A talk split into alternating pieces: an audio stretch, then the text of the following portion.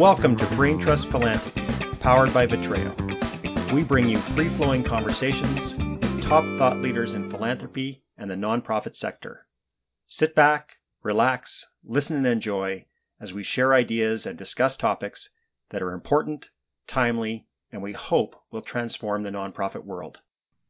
Hello, and welcome to Brain Trust Philanthropy, powered by Vitreo. This is episode 25, recorded Thursday, March 21st, 2019. I'm Vincent Duckworth. I'm a fundraiser and a partner with Vitreo Group. We are a national agency focused on bold leadership and transformative fundraising. In this episode, our fourth of 2019, we are joined by Martha Schumacher, principal at Hazen Inc. and chair of the Association of Fundraising Professionals, AFP. Emma Luzzi, principal at Blue Sky Philanthropy in Toronto, Kieran Dhaliwal, efficiency consultant at Ray of Light Consulting in Calgary, and Ken Lima-Coelho, vice president, marketing communications at YMCA Calgary. Our topic diversity and inclusion in the nonprofit sector. It is only since the 1960s that the words and ideas behind diversity and inclusion have been increasingly talked and thought about. Today, those words, diversity and inclusion, are most often used together. This has only been the case since the early 1990s. From Me Too to Canada's Truth and Reconciliation Commission to many other activities and movements, those at the vanguard of the diversity and inclusion movement are making progress. But who is being left behind and why? Join us as we hear from four amazing leaders and fundraisers, all of whom have lived experience with diversity and inclusion. It's time for the Brain Trust Philanthropy Podcast. Welcome to episode 25 of Brain Trust Philanthropy powered by Vitreo. This is our fourth episode of 2019. Our topic, diversity and inclusion in the nonprofit sector. We have four amazing leaders with us today. They're excited to be here. I'm excited to be here. Let's get started. First, joining us from Alexandria, Virginia, we have Martha Schumacher. Martha is the current chair of the Association of Fundraising Professionals, AFP. I've known Martha for a number of years. One of my many memories of Martha was when she joined Andrea McManus, myself, and Bernard Ross for an intimate dinner at the Three Ravens restaurant at the Banff Center. It was lovely and it was a memorable evening. Since getting to know Martha, I've also stumbled across her father, Hazen Schumacher. Hazen Schumacher was a radio broadcaster who hosted the popular Jazz Revisited show on NPR and Michigan radio for 30 years. He is widely credited with exposing an entire generation of American radio listeners to the wonders of jazz. Sadly, he passed away in 2015. I have listened to a couple of his shows. They are amazing. Martha, there's a great picture of your father in his studio. He's surrounded by his crew. And I think you're actually in that picture. I'm wondering if you can tell us a little bit about that picture and what was your role in the crew. Thank you so much, Vincent. Um, and boy, I can't imagine a better way to be introduced than to bring my father into the mix because uh, he is a very important part of my life. And that picture is a representation of my mother uh, many years ago as well, and uh, the guests who were there that evening to be on the show. What my father would do every uh, month, my mother and father, is they would have folks over for dinner, and essentially that was their pay because then their friends who had dinner at the house would then go to the radio station and actually take phone calls from people calling in to request certain songs. So my job on that show and the reason I'm in that picture is for many, many years I actually ran records and also did station breaks. So thanks for asking and thanks for bringing that wonderful memory today. Yeah, if anybody, I, I love that memory, and if anybody wants to wants to hear a couple of the sample shows, you can actually find them on the internet. Just, uh, I, did I say his name right? Hazen. Absolutely, yes. Great. So, so you could, you could just H A Z E N and then Schumacher. If you Google that, you can figure that out. So thanks, Martha, for joining us. So glad that we were able to talk a little bit about that. Next, joining us from Toronto, we have Toronto. We have Emma Luzzi. I've had the great privilege of working alongside Emma in our roles as volunteers for AFP. In her professional capacity, she is the principal at Blue Sky Philanthropy. In one of her volunteer roles, Emma is also vice president, equity and inclusion at the board of directors of AFP Greater Toronto. Emma, along with Christian Mehta, and many others, was one of the architects of our National Fellowship in Diversity and Inclusion program. Emma, I'm wondering if you could take a few minutes and tell us a little bit about this program. Yeah, absolutely. Thanks, Vincent. So, yes, um, it was very much a team effort, uh, very collaborative effort, but essentially it's a program that's currently being funded by a generous grant from Canadian Heritage. And it's a fellowship program for emerging fundraising leaders from underrepresented communities. So it runs for a year. We're on our third cohort.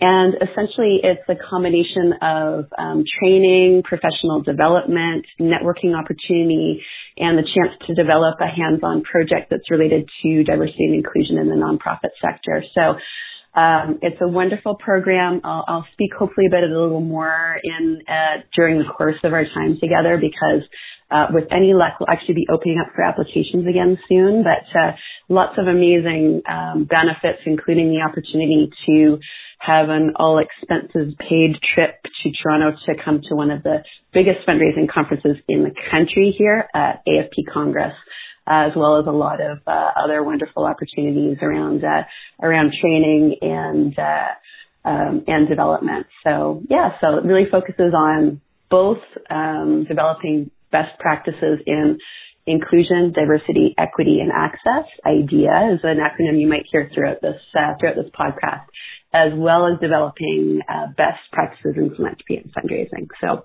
it's an awesome program. I'm so honored to be involved and I'm so inspired by all of the fellows and the amazing work they're doing in their organizations and in the sector. Emma, thank you, and thank you for that work. I, I know that the program is on its um, maybe the second or third iteration. It was initially uh, done almost within the confines of, of Ontario with a, a fairly significant Trillium grant, wasn't it? Uh, it was actually funded in Ontario by the Ontario Ministry of Immigration and Citizenship. Thank you. So, I'm sorry if yeah, I if I gave no false, false, false props there, but that was a huge it was a huge grant though.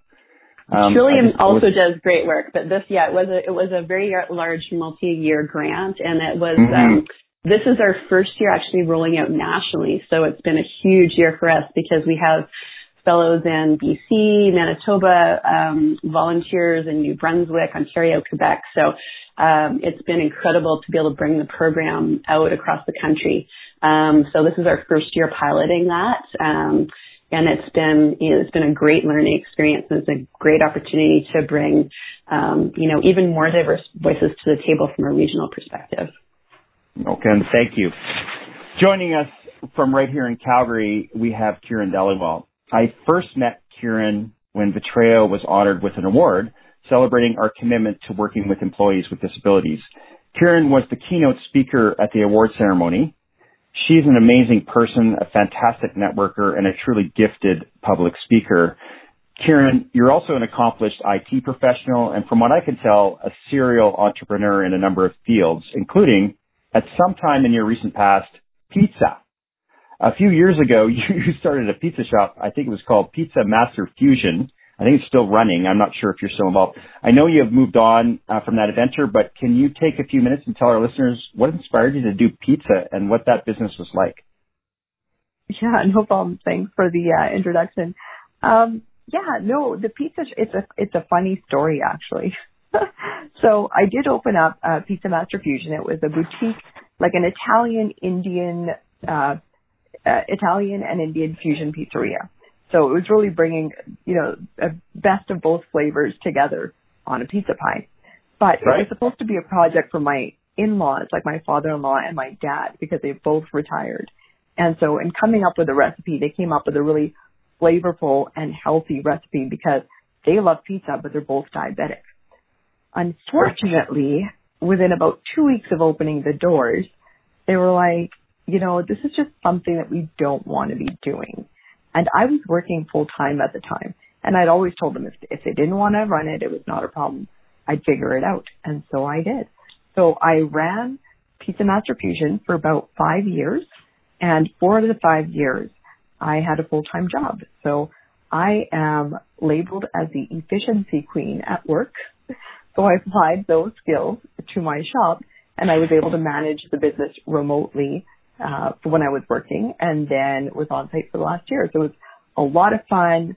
Uh, it was great. My employees were wonderful. My customers were amazing, and yeah, now on to the next thing. Exactly, and I think even our mayor Naheed Nenshi has eaten there. Yes, we were located in Coral Springs, and Mr. Nenshi, he uh, he lives in Coral Springs, so there were many a time that guy works really, really hard. But we would get calls sometimes at 11 o'clock at night being like, hey, Karen, are you still open? Can I come pick up a pizza? and he would accommodate. He, he, he oh, was great. He loved our pizza. Oh, that's great. Well, thanks for that story, Kieran. I know we'll talk about lots of other um, uh, things in the podcast, but I just love that story and I wanted you to be able to share it. So thank you. Finally, also joining us from Calgary, we have Ken Lima-Coelho. Ken and I have been friends and professional colleagues since we worked together on YMC Calgary's Power, Power a Potential campaign to build three new YMCAs in Calgary. When we first met, Ken had just been appointed as Vice President for Marketing and Communications for YMCA Calgary. Flash forward to 2019, and Ken has just finished orchestrating the opening of the third of these new YMCAs, the world's largest YMCA located in South Calgary. And this on the heels of opening what was then the world's largest YMCA last year in North Calgary. Whew, been an intensive six years. Nice work. Ken, before we get to hear more about uh, that and your personal commitment to diversity and inclusion, I'm wondering about another one of your passions. Specifically, you are a bit of a political nerd. You have been a lifelong friend of Calgary's Mayor Naheed Nenshi, and you are known for your active social media commentary on politics and political issues. Uh, in the in the pre-show, this came up uh, when Kieran brought it up about what's going on in Calgary, but Alberta is going to the polls. This must be like Christmas for you. The podcast, oh, I, this, one, this one will be posted on April the 4th. Albertans will be voting 12 days after that. What are your thoughts? It is a fun time. Like you said, this is kind of a, I grew up a political nerd. My dad, uh, who is a, a lovely guy living in Ontario, he was always very interested in politics. I caught that bug very early. Uh, it's funny that Kieran would mention our mayor and his love of pizza. Uh, sometime after this podcast is recorded today, I'll be meeting with the mayor. So I will mention that I uh, was on a podcast with the Pizza Queen, which will give me more credibility with his worship. But yeah, no, we're in the throes of uh, what should be a very interesting election cycle. For me, it's about participation. It's about getting my friends or colleagues or anybody who follows me on social to be thinking about the issues, not necessarily the politics. I like the politics of it. I've got lots of friends across the party spectrum and we're interested in the craft, maybe the dirty craft sometimes, but the craft of of, um, of political engagement and getting elected. But ultimately, for me, it's about ideas and it's about sharing the vision of what our community should be. So one of the things I've done, for instance, and I'm doing again this election, is every day um, I'm going to be putting out one question on social media for people to ponder on, something to do with strategy or a piece of policy or something that they can engage. Um, it's time to be 28 questions in a row. The last federal election was 75. That was a long campaign. But anyway, um, it's a way to uh, really get people engaged and involved. And for lots of people I've heard, uh, it's one way they can check in uh, without getting into the media noise of things and just follow the puck on who's saying what and, and, and what ideas are being floated. If I can do that, I used to be a broadcaster. Now I call myself a narrowcaster. I talk to my friends and, and anybody else that might be interested. Well, with your social media following, I would say you're still a bit of a broadcaster. You have a significant following. So, uh, well, we appreciate I've been it. Blocked by, you. I've been blocked by plenty of people. It's great. Oh, you've been blocked by the best. Uh, and the worst. That's great. Thanks for joining us, Ken. Okay, let's get started. Thank you all for joining us on this, our 25th podcast. Our topic is diversity and inclusion. Before 1960, these words and ideas and the ideas behind them were not in wide use. According to Google, usage of the word diversity and the adoption of those ideas behind it has trebled since 1960. A similar growth pattern exists for the word inclusion. Usage of the two terms together, diversity and inclusion, was virtually unknown before 1990. Today, it is common to see these two words regularly paired. In my own life, I have seen a significant and rapid adoption of the underlying need to talk about diversity and inclusion, and more importantly, to begin to make change such that our workplaces, our community structures, and our social spaces are much more diverse and inclusive. From Me Too to Canada's Truth and Reconciliation Commission, to many other activities and movements, diversity and inclusion is on the march. But are we actually making progress? And who is being left behind? Emma, let's start with you. Where are we winning and where are we falling behind? Okay, that's a big question to kick it off. So I often like to think back. I often I could talk for the whole our whole time together on this. I often like to think back personally from when I first joined the sector in 1995 and I just like to, you know, celebrate the progress we've made, but also say we still have a lot of change to work towards. Like, if you had told me in 1995 we'd be having these great open conversations about um, about Me Too, about sexual harassment um, in our organizations in the sector. Um, I couldn't have imagined it back in back to, back in 1995. Um, it was just that just weren't those conversations weren't happening.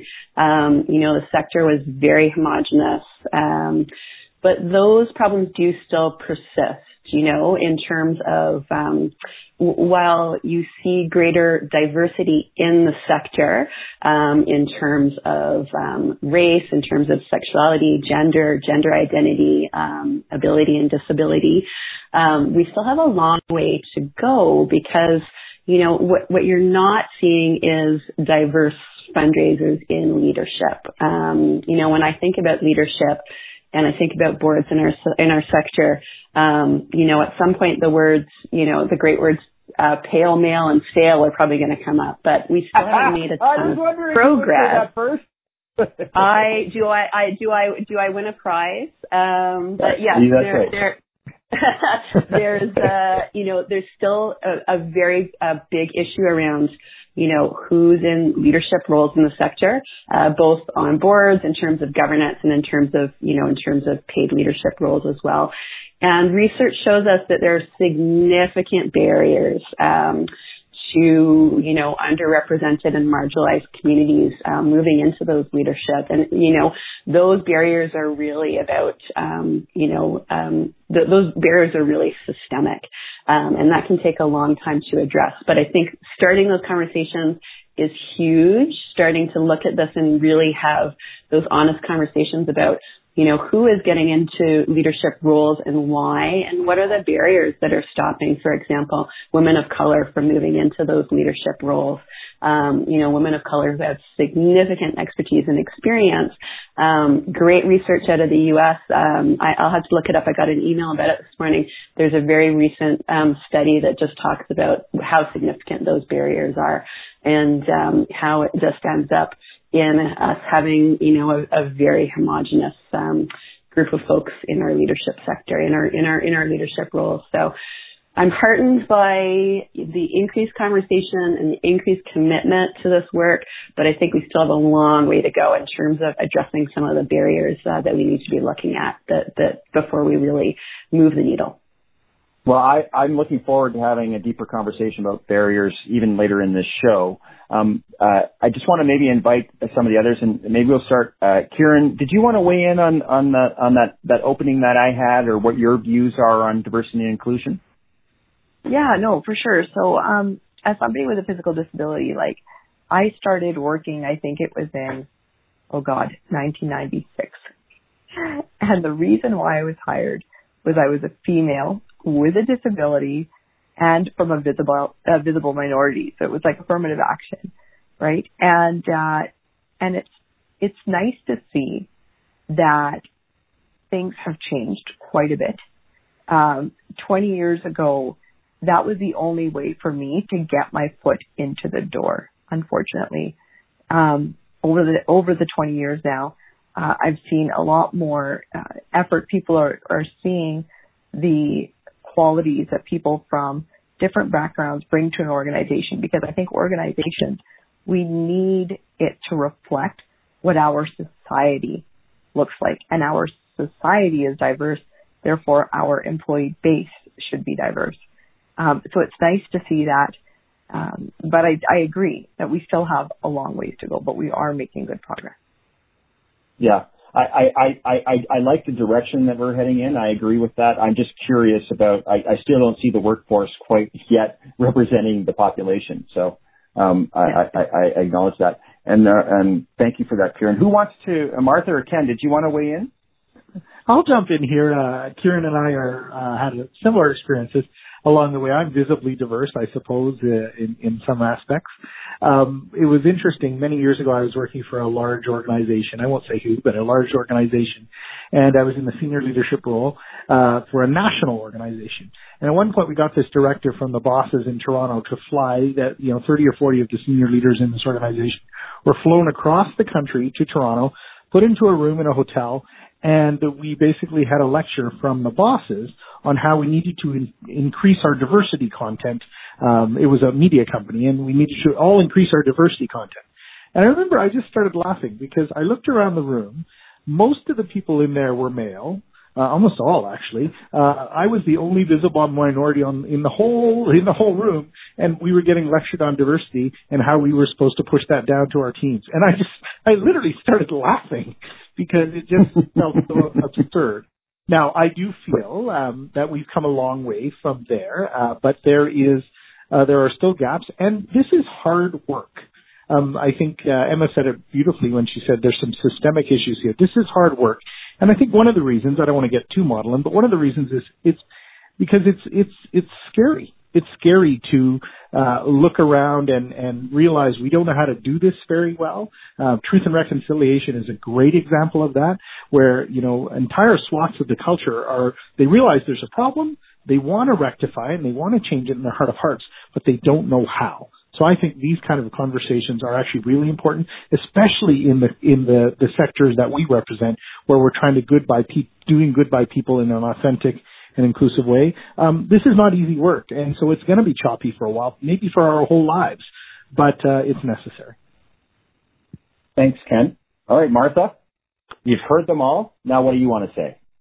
Sure. Well, part of what I want to say builds quite nicely on what Ken just shared. Uh, certainly, hopefully, what I'm going to say builds on though everything that's that's been said so far, and that's that first of all, AFP and my role as AFP chair, I would say that the the push and the emphasis uh, in the strategic plan, the cur- current strategic plan, which is 2017 to 2020, the number one pillar is around IDEA, and of course, you mentioned the terminology inclusivity or inclusiveness, diversity, inclusion, you know, all, all those other terminologies around I and D, but the E and A, the equity and access, and, and I happen to think the access piece is kind of the heart of a lot of this, but um, but where I wanted to go with this in terms of what Ken was just talking about is through our Women's Impact Initiative, which is the first of four initiatives we're doing under IDEA. Uh, currently, we're doing a pretty big push and focus on unconscious bias in the context of our male, and that's M-A-L-E. I'm a Midwesterner, and sometimes the word male doesn't, it sounds like maybe the mail being delivered. So I want to make sure it's clear that I'm saying male allyship program. And so one of the things we're doing on the unconscious bias piece, and this is, I think, a lot of where what Ken just said comes in, is that we uh, that AFP asked me to do a short series of videos, kind of back to back two minute videos. So on the AFPglobal.org website, there's you know three two minute videos back to back about unconscious bias, and essentially that video, while talking about it to anyone and everyone who wants to watch those videos, at the end of the day, what that video is really about is ensuring that men watching uh, can get you know, a better understanding of how to be an ally in the context of, of our Women's Impact Initiative, but of course, not just in the context of uh, women, uh, you know, women who already are in leadership roles, per per what was uh, said earlier, but also in the context of women who are not in leadership roles and why that's happening and and how men can be allies to make to change that. To and and this comes back to the comment about the systemic change that needs to come about. So I think the last thing I'll just say in this context, and then I'm happy to throw it back to you, Vincent, or whomever else, is that the thing I'm really proud of about our strategic plan, I, I mentioned that the number one goal, the number one pillar is focused in on IDEA. The second objective under that, we decided to really simplify this and we actually went to some diversity uh, professional, a number of diversity professionals both within AFP and without. And essentially our second objective on our strategic plan under goal one of IDEA is create a welcoming environment for diverse fundraising professionals, period. So that had not been in our strategic plan ever before, and it's one of the things I'm proudest of in terms of hopefully continuing to uh, have everyone moving in the you know right direction together. Thanks for that, Martha. Um, I'd like to actually dig into and and just before I, I get there, I'll, I'll have, I have one comment, but uh, about some of the barriers that Emma talked about because I really do think that's an interesting conversation to get to. But on the on the uh, the sort of unconscious bias conversation, even in our own firm, um, one of my business partners, Scott Decksheimer, who's been involved with some of this stuff on the national stage at, at, at different levels with me, we were looking at posting a job position the other day, and oftentimes uh, in our jurisdictions, when we post a job description, um, we don't include the salary uh, or the salary range in the job description. And um, I, Scott was uh, was indicating that there's research that shows that that actually works against diversity um, and inclusion um, because you know without that salary range, uh, sometimes uh, uh, you know people with diverse backgrounds or or, or or or women who are looking at roles will be uh, offered a lower salary than uh, than what a, a, a, a you know the old the pale pale male might be offered. And, uh, and so that's an unconscious bias right there, uh, or maybe even a conscious bias. So I thought that was really interesting to start encouraging people to put salaries in the job descriptions is actually a move forward. Um, I don't know what your thoughts are on that, but I'd also like to talk more importantly about barriers. Emma, did you want to maybe um, talk a little bit more about what some of the significant barriers are? Well, it connects very. Actually opened up the um, I opened up the research report I was talking about just so I could just so I could um, point people towards it. It's a great um, research report out of the states um, from the Building Movement Project. It's called Race to Lead, and it's about women research relating to women of color in the nonprofit sector. Um, and interestingly enough, talking about bias, um, they name uh, you know racial and gender bias as one of the top barriers to women, um, you know, being identified and being promoted into leadership roles. So, um, does it help? Is it, does everyone understand what we mean uh, in terms of listeners when we're talking about implicit biases or unconscious biases? Is it useful to sort of go in a little more into that? I don't want to yes, be yes, pedantic, yes, but yes. I mean, uh, I mean if, if, I think I think a, a brief intro to that would be very helpful. Sure, sure. Um, I, I write about this fairly often. Um, I have a series on my website called um, The Inclusive Fundraiser and just talking about the ways in which um, we can look at ourselves and change our own behavior in terms of even our day-to-day practices as fundraisers, you know, working in our organizations and with donors. And um, this is one of the big things um, I often like to talk about with diversity and inclusion is the idea of starting with yourself first and just starting to examine your own biases. So biases are basically, they're often, they're called either implicit or unconscious, but it basically refers to the attitudes and the stereotypes that affect um, the way we work in the world. Um, they might impact like our understanding, our actions, our decisions, and it's often really unconscious. It's like it's a bit like an invisible operating system um, that's developed through associations that you know that we pick up over the course of our life, starting at a super young age, um, and it just ends up shaping our judgments about um, people's character, ability, and potential. Um, and relate, you know, and it's often just, you know, not something that people are totally aware of. Um, and it impacts, you, you know, or causes to have feelings and attitudes about other people based on characteristics like race, ethnicity, age, gender, sexuality, gender identity, disability status. Um, so yeah, basically it's, it's very often, you know, something that has developed that left unexamined, um, impacts everything that we do. So, you know, who are you choosing in an interview process? Who are you reaching out to to join your board? Um, how are you interacting with your donors and your coworkers? Who's getting more airtime in meetings? So, all of those pieces come together to impact the way we operate in the world and also create barriers to people uh, being able to move up into leadership roles because of the assumptions we're making because of this this sort of invisible operating system that we've developed over our lifetime through messages we've picked up.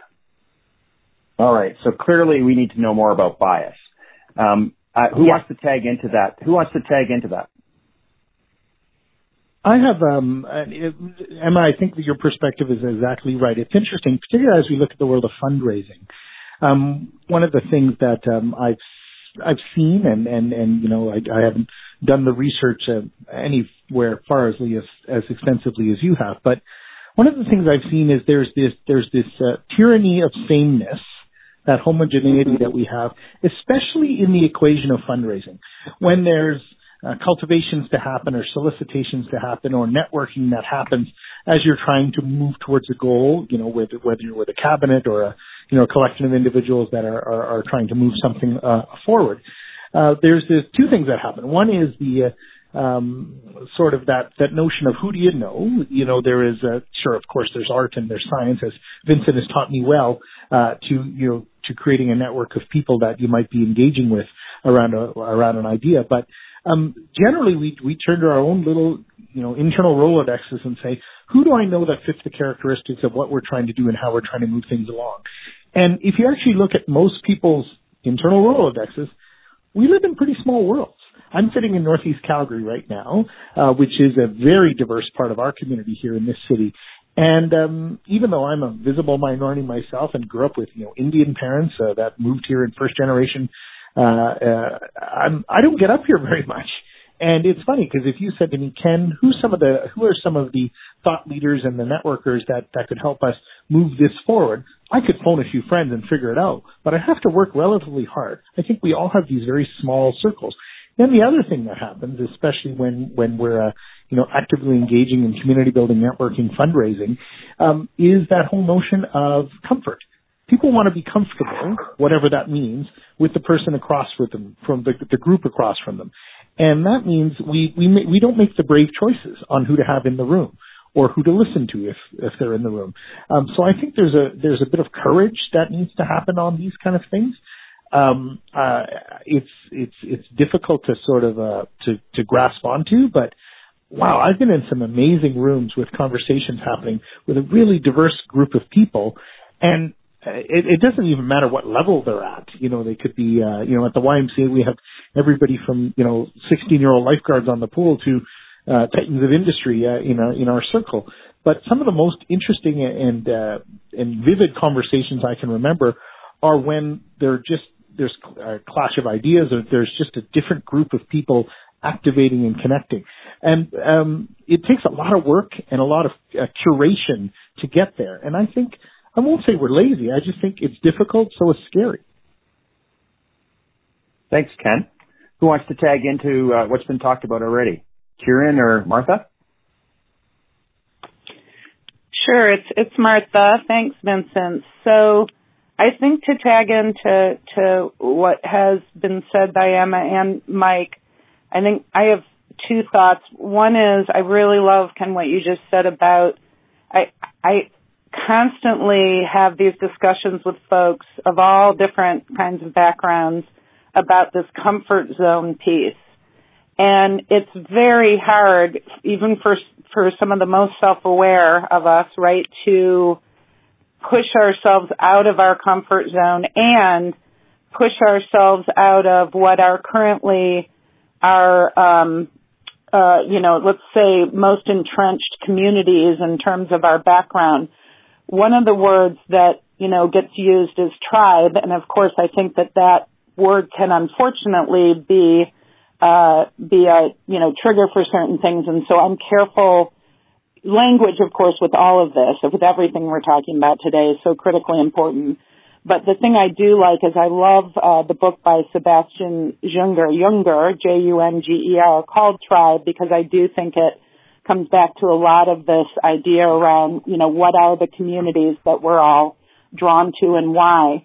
But getting back to the, the point here of what Ken was saying, I, I think we really do have to, I love that you said brave, Ken, because I do think we have to be very, very self-aware of and frankly quite vigilant about pushing ourselves out of what might be a certain comfort zone.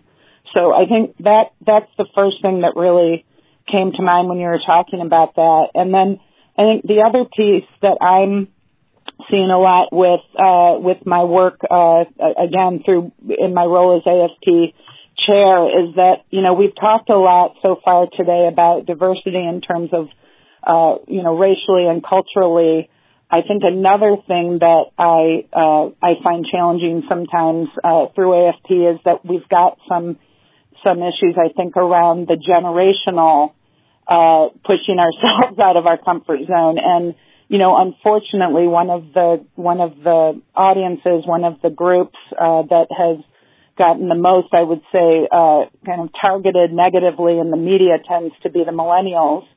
And so I find myself also with many colleagues in conversations around people making assumptions about um, all millennials or or you know stereotypes, and I feel that that's you know that's a whole other area, right? That whether it's whether we're talking sexuality, racially, culturally, uh, whether we're talking religion, whether we're talking age, uh, that we've really got to work on because again, there's that comfort zone of, uh, I'll just throw it out there. I'm 55 and so I, there are, you know, moments when I have to push myself out of the comfort zone of hanging out with, you know, a lot of other people who are my same age because that's not going to be as rich an experience for my life or my professional or personal life if I if I don't do that. So I, I think that applies really across the board in, in my experience.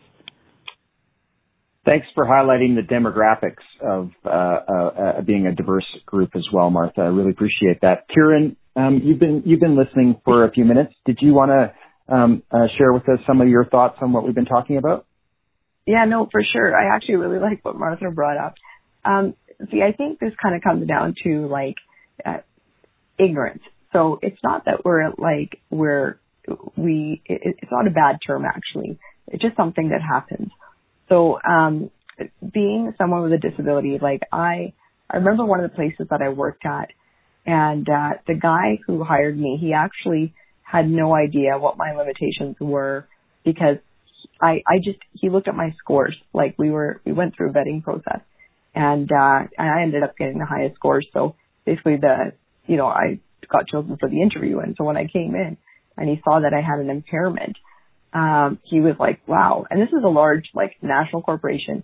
And he said, I'm going to be upfront. You had the highest scores from everyone else, but we have never hired anyone here with a disability before. And I have no idea what to do. This was about 20 years ago. So something that's worked for me is that I am an open book. And Vincent, I think you've been witness to this. You can ask me anything, mm-hmm. anything. Mm-hmm. And I will share with you whatever you want to know. Because the thing is, people just don't know and we live in this society where we're super polite and we don't ask. And, and I'm the same way. Like I have, you brought up, uh, you brought up millennials, right? And so when I had my pizza shop, I had to hire millennials. That was the generation that was going to work. And these kids are completely different and have different values than what I've been raised with. But the thing is, we need to look at every group because that group is a part of our society at large and see what they bring to the table. And yes, millennials are different, but they bring very unique skill sets that I don't have right? Number one is social media. I had a 16 year old managing my social media account. And they're so great, you know, and it, I mean, it's true, but they were the, it was the best, the, it was the best little girl who did that for me, you know? And so it's, I think the idea is like to, we, we need to open up our mind. We need to reduce our ignorance. We need people out there from these different demographics to like share the qualities, share what they bring to the table so we need people to um, share information, and then ourselves, we need to open up our mind to receive that and to understand what they bring to the table. Thank you, and I, I love that you um, you reminded everybody about how important it is to be well, to use Ken's word, to, to also be personally courageous about what you're willing to share, and and the fact that you don't know anything about something or that you're willing to go to a particular place or to share something about yourself. So I'm, I'm thankful you, you did that for us, Kieran. I'm also mindful of time. And I have to say, out of all the podcasts that I've done, I felt like we got into a topic and maybe got not to the middle, but into, but with this one, I feel like we just introduced it.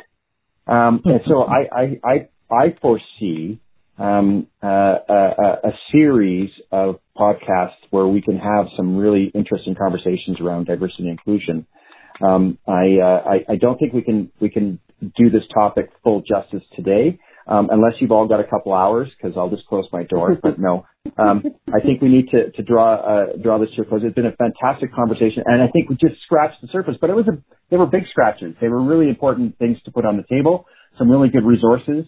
Um, I, I'm not sure uh, if this is the title of this episode, but oftentimes it emerges. So I kind of put together two ideas. I'm still wrestling with it. You can you can all put thumbs down on this, but I I might go you know diversity and inclusion, pale, male, and stale colon the tyranny of sameness.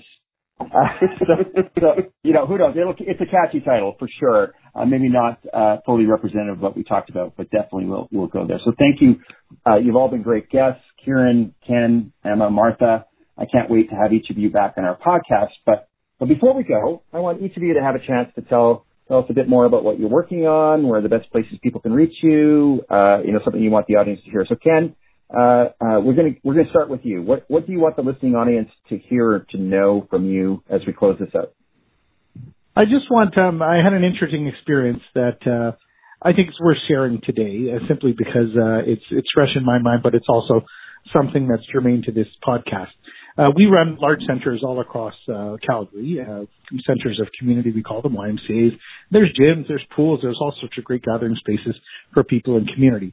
Um, this week, we had an interesting moment. Um, I obviously look after the brand uh, at YMCA Calgary as part of my, my, my work in community engagement. And we had somebody show up with a camera. Uh, this person is part of a political party, a registered federal political party in Canada that has a very, very jaundiced view of immigration and uh, engagement and social policy around welcoming newcomers. Uh, they took a video camera, they wandered around our facility and basically talked about anti-globalization and anti-immigration and all of this stuff. They put it online and they scared the bejesus out of our community. This happened at a YMCA within 48 hours of this conversation we're having. There's work to be done. That's what I wanted to say. There's work to be done, even in one of the most special and safe and brave spaces in that we've helped to cultivate in our community. These still things still happen. And there was a whole, don't never read the comments, but if you read the comments on what was posted by this, this person, um, he was unabashed and so were a whole bunch of people out there. There's work to be done. We need to keep going on this stuff. So find the organizations and the groups in your city or your community uh, that maybe take a different view. And if this is scary territory, lean into a bit and, and, and think about it in a different way because there's a whole bunch of other people out there that are that are thinking about it uh, maybe not in the most positive way, but I think we outnumber them. So keep at it. Yeah. Well, thank you for that call to action and uh, and really inspiration. Uh, the fact that it happened isn't inspirational, but what we can do about it is. Thank you, Ken. Kieran, what do you want to leave the audience with today? All right. Well, I think along the same lines, uh, I actually wanted to encourage everyone to attend uh, Disability Pride Alberta 2019. So it's Yay. on Sunday, June 9. Yeah. it's on Sunday, June 9. And we actually had the first parade last year in Alberta and it was a huge success. So, uh, it brought together, um, various people of different abilities and it really helped redefine the perception of disability to the public. So check out uh, disabilitypridealberta.com to get more details, and you can even read some disability stories to help you understand the different pieces of disability. Thank you, Kieran, and I'm so glad that the, I was listening for the date. I'm going, okay, that's after the podcast. Good, good, good. Uh, otherwise, they'd have to be time travelers. So thank you for that, Kieran. Martha, what do you want people to, to, to, to, to hear from you today?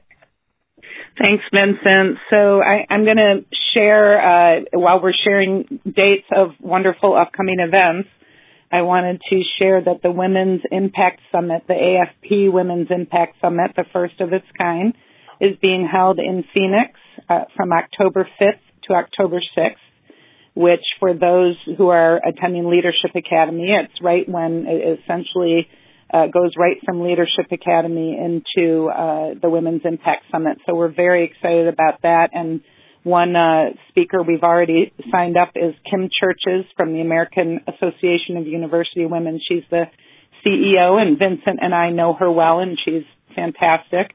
Uh, Personal that's friend, the, great my, woman. She's phenomenal. So that's my plug uh, for for AFP, and then I suppose my plug for uh, my my uh, my partnerships and, and my business is that I uh, uh, Vincent started out today talking about my father Hazen, and I named my business after him about 16 years ago, and so Hazen and the Hazen Institute for Leadership Training, which are my two businesses. Uh, you can find me at Martha Maven, and that's M-A-V-E-N, on Twitter. So thanks so much again, Vincent. Really appreciate it. That's a great Twitter handle. Thanks, Martha, and thank you for sharing um, that stuff about the Women's Impact Initiative. And I can't wait to go see uh, that and Kim. So I'll see if we can make that happen. Emma, you get to close us out. What do you want to leave the audience with? I love it. I just want to touch back on the ideas of these skills that we can use and build on um, to help um, us each take personal action and just the idea of courage and stretching out of your own comfort zone.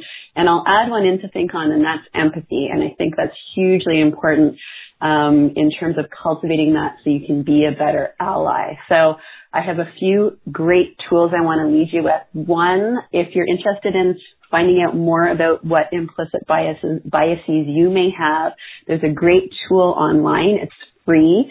It's called the Implicit Association Test.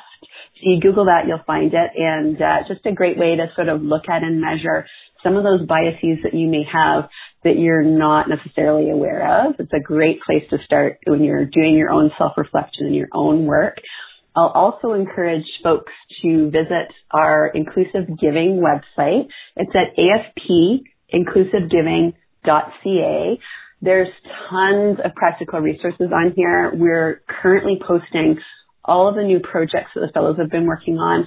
These are really practical things you can implement at your organization. Um, there are also research projects on really interesting topics like diversity and corporate social responsibility, uh, the philanthropic sector and truth and reconciliation. So there's lots of amazing reading there um, if you want to continue, uh, you know, looking for resources and even practical policies, processes, and practices you can start implementing in your own organization. Wonderful resource. And I would be remiss if I didn't mention where you can find me, which is blueskyphilanthropy.com. I love writing about and talking about all of these issues and often do on my, on my weekly blog and in my weekly videos. Um, and uh, I have a recent video that's been really popular on how to make your communications more accessible. Um, and it's a super quick watch with some really practical ideas about uh, things like captioning your videos. So do check me out and let's continue the conversation there. Thank you, Emma. What a way to cap it out. With that, our gift of another Brain Trust philanthropy powered by Vitreo has been committed. Well, that's about it for this episode of Brain Trust Philanthropy. I hope you'll join us next month when our topic will be taking care of yourself first mental health for fundraisers and nonprofit leaders. We look forward to talking with you soon. Brain Trust Philanthropy is powered by Vitreo and is produced by Lauren McMurray at Alchemy Communications and by me, Vincent Duckworth. Brain Trust Philanthropy is recorded in beautiful downtown Calgary, Alberta. Follow our show and engage with fellow listeners on Twitter at Powered by Vitreo. You can subscribe to Brain Trust Philanthropy on iTunes or by visiting our website at vitreogroup.ca. Wishing all of you success in your mission, peace in your lives, hope in your hearts. I'm Vincent Duckworth.